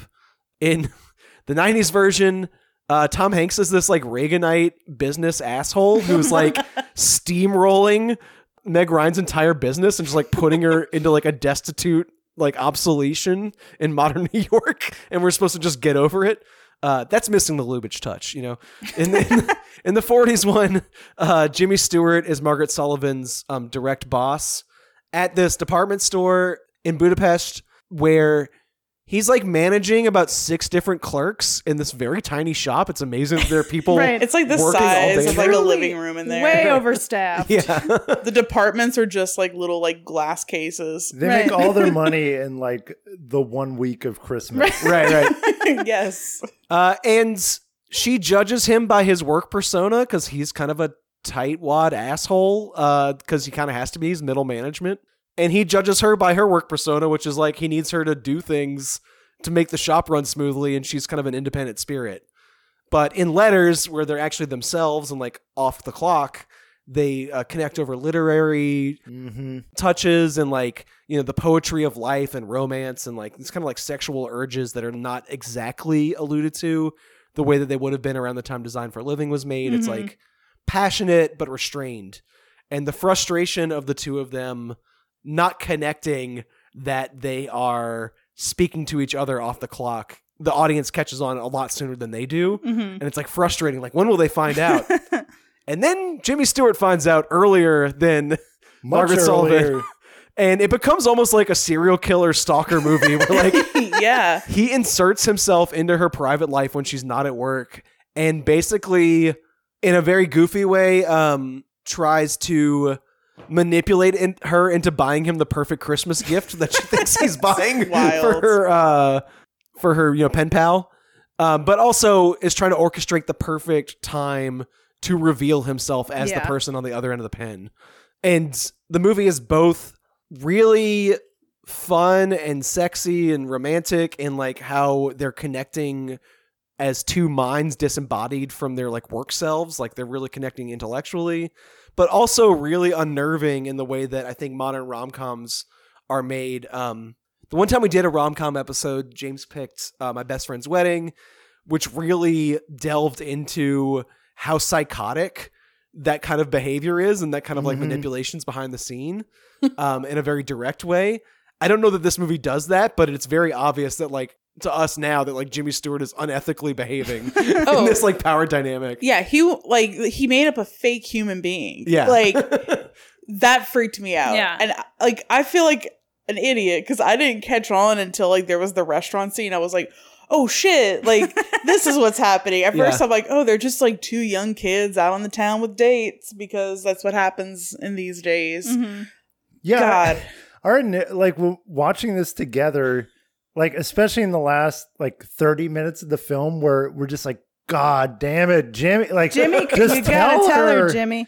But thinking of when I thought about it afterwards, I was like, well, that's actually kind of makes sense, and it's kind of sweet where he doesn't want to let her down.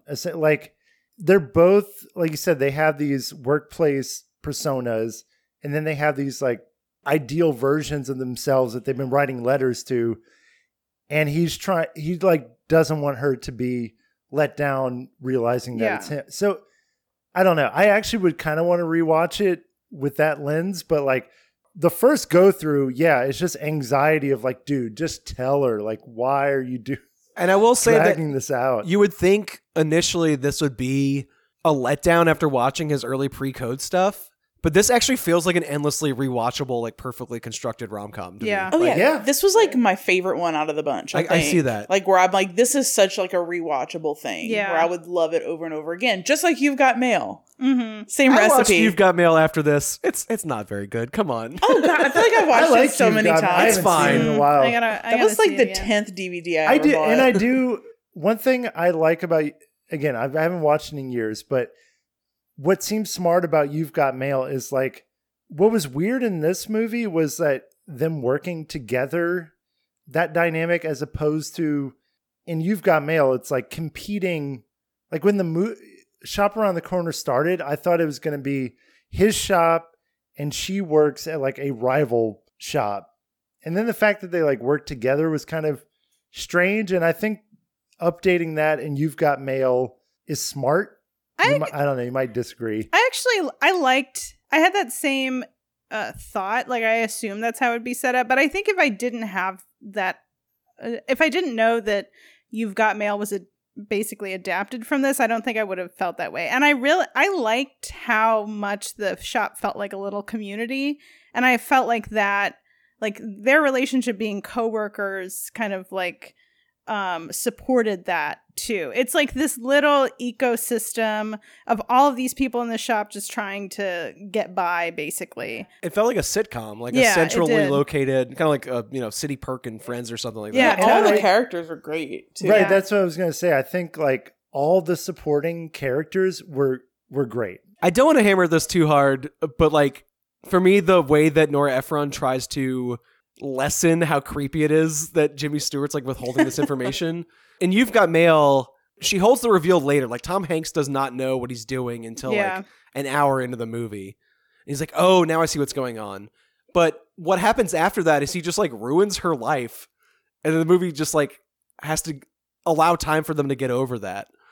Wait, did well if I remember correctly, doesn't he buy her shop but then like give it back to her? Kind no, of thing? No? he just shuts her down. What the but Is then love saves really the ends? day. Her shop is called the Shop Around the Corner, by the way, which is a nice. uh, oh, you're homage to right. Wait, wait. I guess I'm misremembering, but he shuts her down? Yeah, it's just like progress. You know, there's no way of like stopping business. It is what it is, and you know, once she has time to heal from that wound, then they are able to connect as two people Yeah. on the street. And share income. But she doesn't get to run her bookstore No. anymore? Really? Yeah, It's all That's taken how it's away. fucked yeah, that's what I'm saying. It's kind of like All right, well I totally forgot they that. retooled it, but like actually made it worse in a way because Yeah. she just gets kind of steamrolled by him. Damn. I mean, that is a statement on capitalism right there. And it makes me sad. I will say the one thing that the movie does maintain from Lubitsch, though, and it's very essential to every single movie we picked, is that um, adultery is kind of this cheerful, positive influence in these people's lives. Like at the start of the movie, Tom Hanks and Meg Ryan both have monogamous partners, and their partners cheat or they cheat um, emotionally via email, Yeah. and it's like a good thing, and everyone has fun. you know, like uh, the the movie cheats adultery is this kind of like cheerful development uh, that like has to happen for these like people to develop healthily. Which I don't know. I find that like kind of progressive for that kind of like '90s rom com Yeah. template as I well. mean, that still feels transgressive to Yeah. our modern For sure. Right. monogamy. Yeah. I one thing I liked about I haven't seen You've Got Mail in a long time, but I because it's email instead of letters, like it does allow them to go into the email communication more. Like these letters, you get a couple of like hints of what's in the letter, but they have to develop the in-person relationship so they can't spend too much time on it. And uh, there's also this like kind of funny delay of like she gets a letter and she's like, "Oh, well, he totally misunderstood this thing I did, and I'll have to write him." And you know, he's gonna find out about it two days later. But I mean, it's just like the technology didn't exist back then, so that Yeah. couldn't have been the case. Imagine if they had email. Yeah. They would have. And I do, I do want to talk about the like.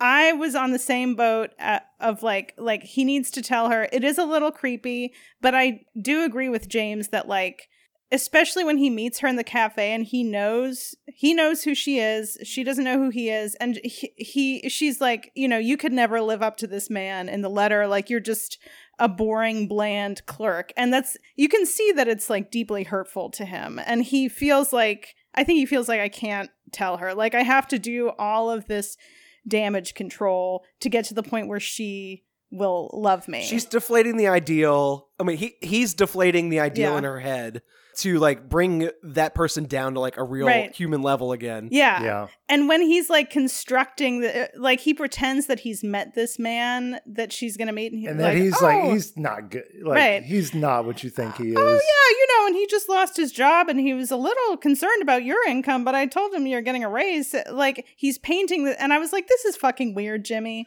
But then that scene changes once he he like reveals a, a piece of the letter that um that he wrote to her. And it totally turns the tone of that scene into like very romantic, very vulnerable. Yes. Like it's like he's he's just like looking at her pleading for her to love him and it like it i went from just like so exasperated to like really moved by that scene like i, I- thought it was You're beautiful right about I agree. scene. Like I actually was feeling it at the end, which is weird because we.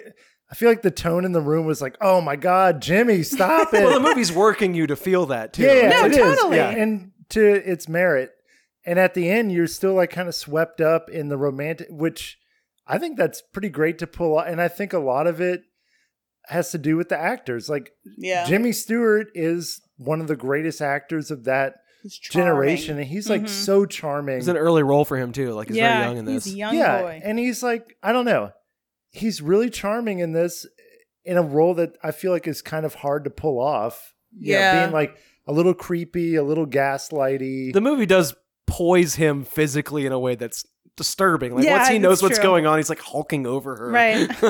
well and then like Sweet, convincing her to though. get the wa- she, she's like gonna buy him this annoying music box and he's cigarette like Yeah. yeah the cigarette box he's like Ugh. are you sure maybe it's like a wallet but you know Yeah. that that's kind of like conniving but There's a power balancing moment too where um she reveals to him that like she was negging him Right. as flirting and it like Yeah. kind of backfired on her. yeah So like she knew something he didn't know at some point too, which kind of helps diffuse it a little bit. Yeah. It does, yeah. It's like they're yeah, they're both playing with the ideal.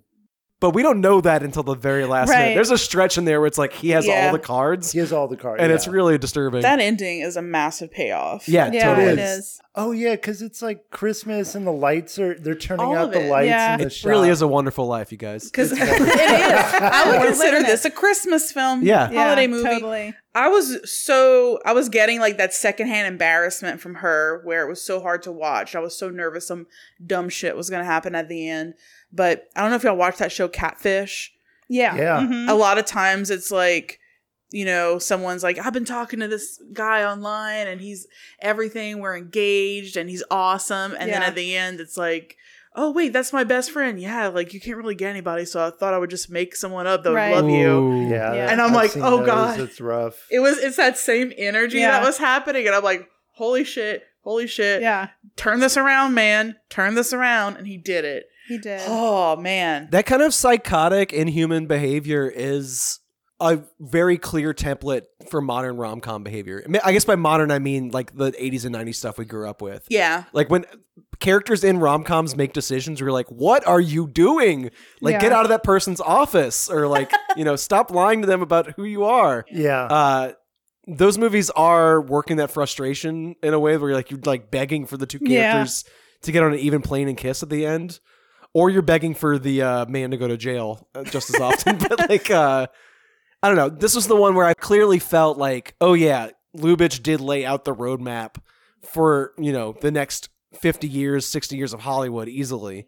yeah Uh, but with the earlier stuff we watched from the 30s, it was almost like something we had lost and didn't wasn't Yeah. carried over. You know. yeah totally And I would say the next one, sorry his final film, was very clearly like of its time.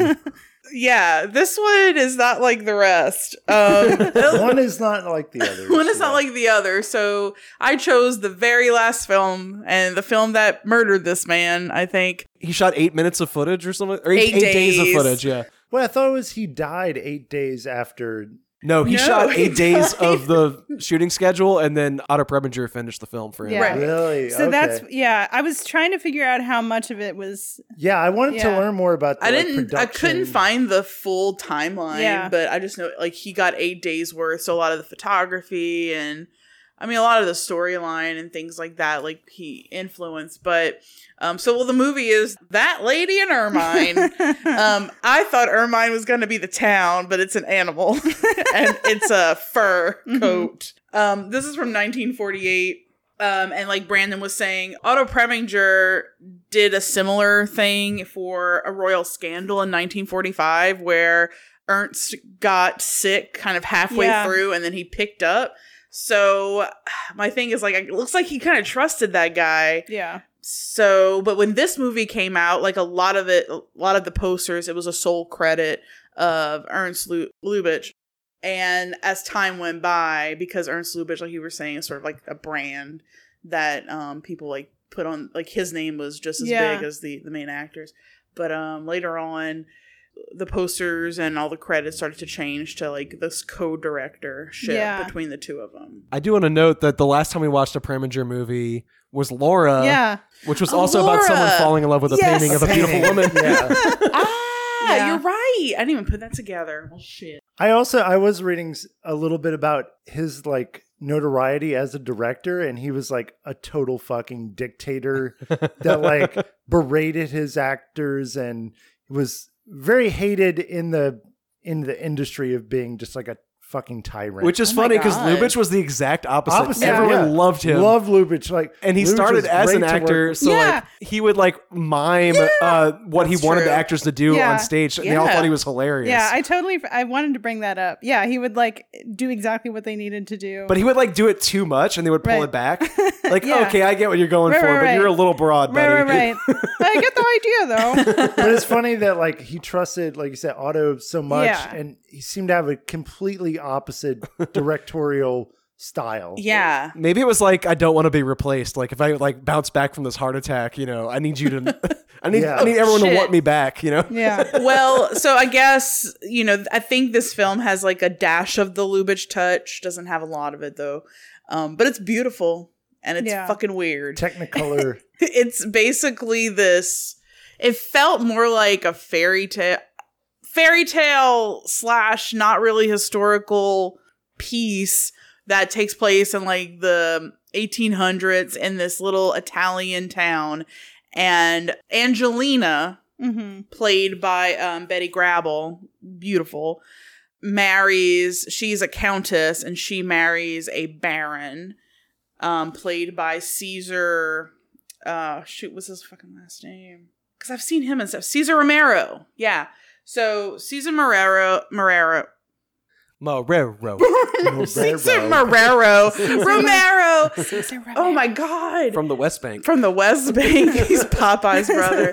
Marrero. um he's Mario and they ha- the film starts where they just had their wedding and they're like oh my god we were childhood friends and look at us now and um we're going to have a beautiful life together and they're just super in love and then the Hungarians um Mhm. invade the castle and he immediately leaves he flees so Mario is gone but none of it is like upsetting. Like everyone is just jovial yeah. the whole time.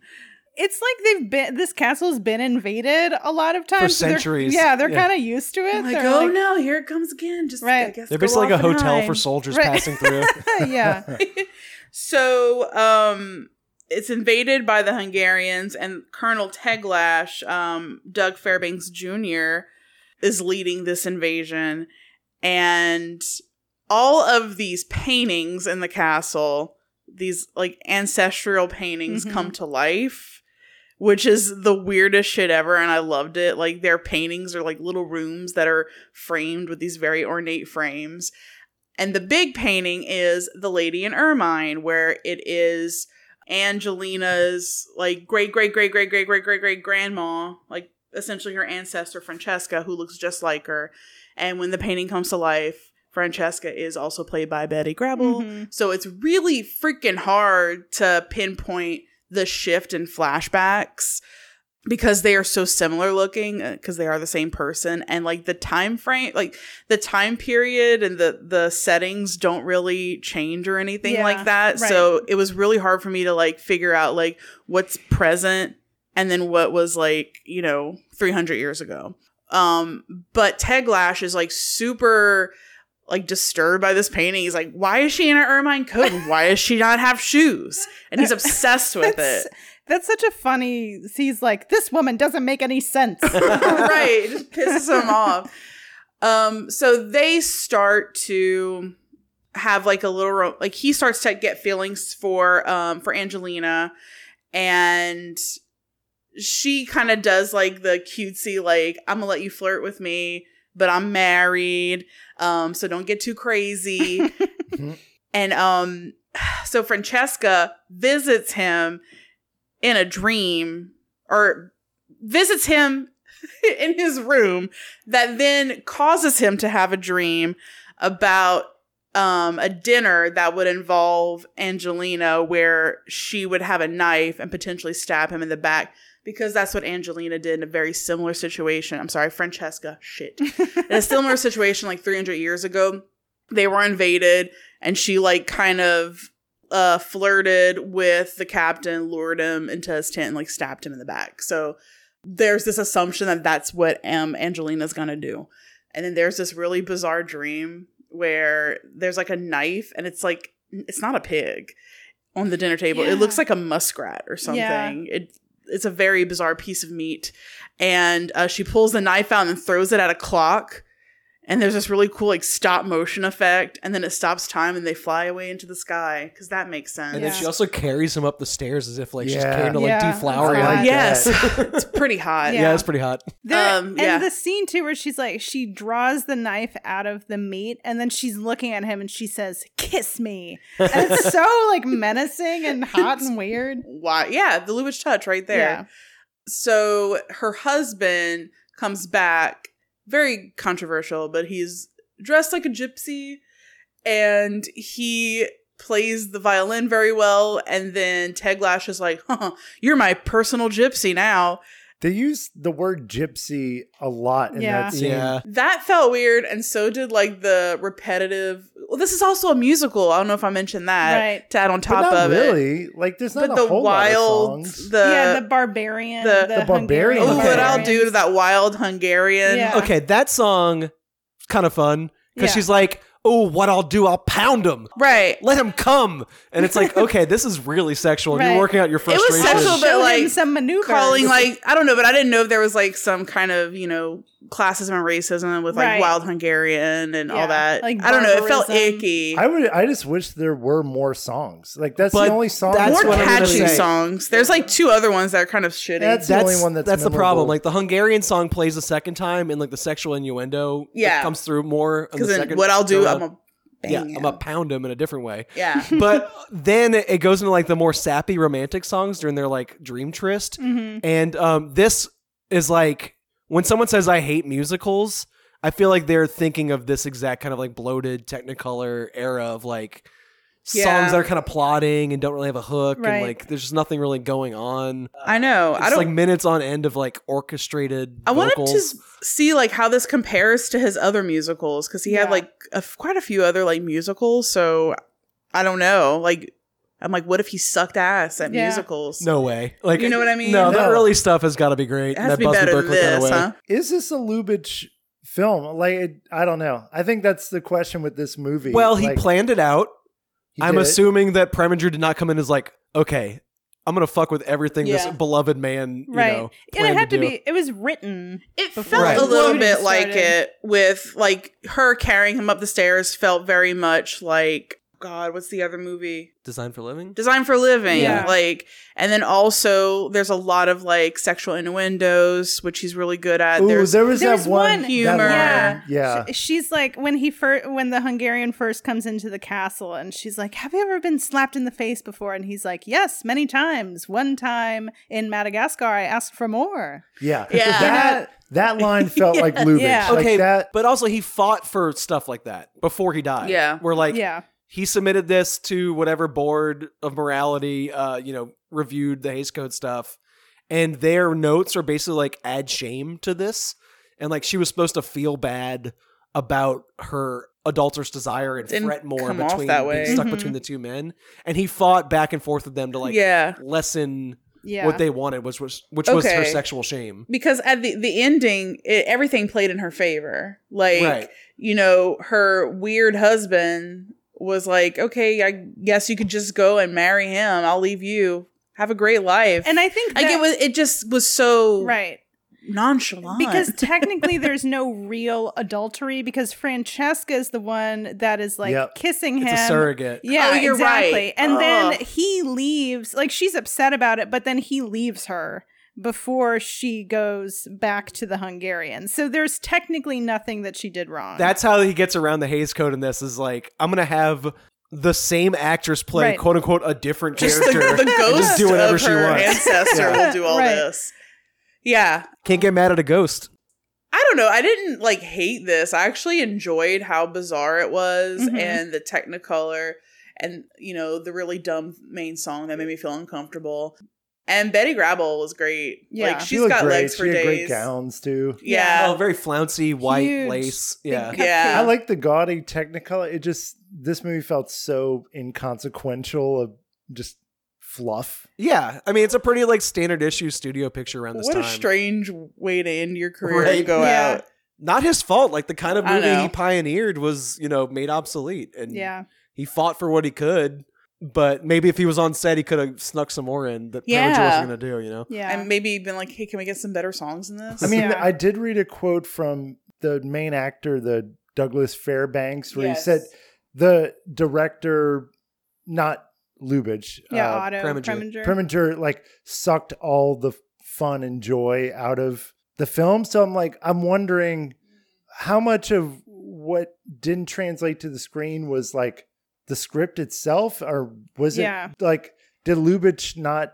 He wasn't able to put that like magical touch on it, His interpretation and, Yeah. sucked and we're left with something that's kind of like he wasn't there to act in out the life. roles. No, and that's what I was gonna say. Yeah. Like in that, I think it was in that same interview that we were talking about earlier. Like when he's talking about Lubitsch acting out those scenes, he's saying like, you know, all of these characters across his films like carry that same kind of like flair that, and they don't have it when they're not in uh Lubitsch film and that his like acting for the actors like he was communicating the intonation and like the flow of the film. So I think that is a huge part of his movies. So maybe there's some like sex jokes in the scripts that are like for intonation and like Right. accent Yeah. and like without yeah, him hitting the pedal to the floor in that yeah, exact note, then it's kind of missed. Honestly, a lot of this, I don't know if y'all felt this way, but a lot of this felt like Zucker Brothers, like almost like Naked It's Gun. goofy, yeah. or more like Mel Brooks almost. Like Mel Yeah, Brooks, like totally. openly silly, goofy, Right. wink, wink. Not, you know, It was like Mel Brooks did fairy tale theater. it's kind of hard to be mad at it on that Yeah. level. It's kind of yeah. like you said earlier. It's fluffy. It's fun. Yeah. yeah, no, I I'm liked not it. mad at it. Yeah. it should, it is lacking something that all the other, Or when you're comparing it against like some of the greatest comedies ever made, you know? Yeah. yeah. right, but it, it is like a great director's final movie, and you're just like, oh, something's missing here. Yeah, and th- there were scenes that like genuinely got a laugh out of me, and I think it was because it was scenes that reminded me of like the Mel Brooks stuff, like when he's he's like yelling to his assistant constantly. He's like, "Sir, like everybody around here is crazy," and they're like, "Yes, sir." You know, it's it's just like these kind of like absurd, like intrusive, like It reminded me of something out of like Robin and Men in Tights or Yeah. Spaceballs. Or, I was even thinking of like Donkey Airplane- Skin, you know? I don't know. Oh, Donkey Skin. Oh, kind of like fairy yeah. tale theater. yeah, totally. Yeah. The straight to VHS, like Shelley Duvall fairy tale episodes, mm-hmm. you know, like something like that. Yeah. So it was like a pleasant afternoon, the sun's still out viewing experience, but nothing I will remember as clearly as the other three films, you know? yeah. yeah like also uh, something else i like realized too is there's like a painting it's Le- i just looked it up because i couldn't remember who did it if it was rembrandt or not but leonardo da vinci did lady with an ermine yeah. painting hmm so the fact that like all the mystique and everything in this movie is held in the lady in ermine painting It's kind of interesting i, I like the idea of a painting coming to life and holding like Yeah. Oh, that's great. a ghost Yeah. that was Yeah. freaking cool as shit. And you know what? That actually reminded me of the doll, his film from 1919. Yeah. which is the that movie starts with Lubitsch standing like in a room and constructing this like little scene with a house. It's like a miniature house. And he's like building the I mean it's basically like a diorama Yeah. with a house and then he puts these two like little figurines in the house and then it like zooms in and the figurines are people and they're like that that's the beginning of the film like it's showing that he's constructed this world so that kind of like the the play of these like inanimate figures Yeah. coming to life like it, re- it re- really reminded me of that film actually. I film really actually see that. it was good. The doll, it's only an hour long, and I saw it on YouTube. It was really good. Oh, nice. I mean, my main takeaway from this whole conversation is just like if I see Ernst Lubitsch directed a movie, I'm Yeah, like, I want I'm to gonna watch see it. that. I'll check Yeah. it out. Yeah. Yeah. Wholly sold. I have no like notes. this is the exact opposite of Malick, where I'm not like, "Ah, I kind of like this about it, but this other thing frustrates me, and I wish he would like pull it together. Like, no, this is a guy who knew what he was doing and did Yeah. it well, and Yeah. Right. basically taught the rest of Hollywood how to do it, yeah, like him. Yeah, it is funny us picking different directors back to back. yeah, And I think Lubitsch is pretty universally appreciated and loved and not. right.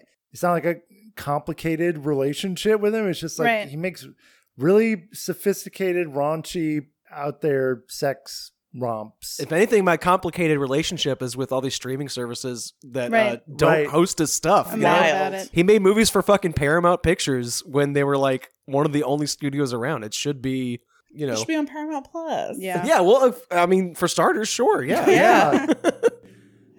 Also, would encourage everyone to listen through the end of this episode. I, I know most people skip over the dismount for podcasts, but uh, we found a novelty song about how great Ernst Lubitsch is from the 1930s. Yeah. that I think Yes. is worth your time. It's wonderful. And next week on the podcast, we are returning to the Criterion Channel for another Czech New Wave film called Prefab Story, Ooh, also called Panel Story, uh, directed by Věra Chytilová, who did Daisies. cool. I don't know anything about it except Sounds that it's about the construction of a building uh, that people are living in before it was finished. Uh, so they're like living while people are like jackhammering and Nice. things around them. That sounds great. Yeah, and that's on Criterion. excited. uh, watch it before it disappears, and the only uh, recourse is to pirate it off of archive.org. Yeah. My anxiety is like through the roof with this kind of Yeah, stuff. nothing is safe anymore. Attention, please, attention. We just came back from the coast. We brought a big director who was California's toast.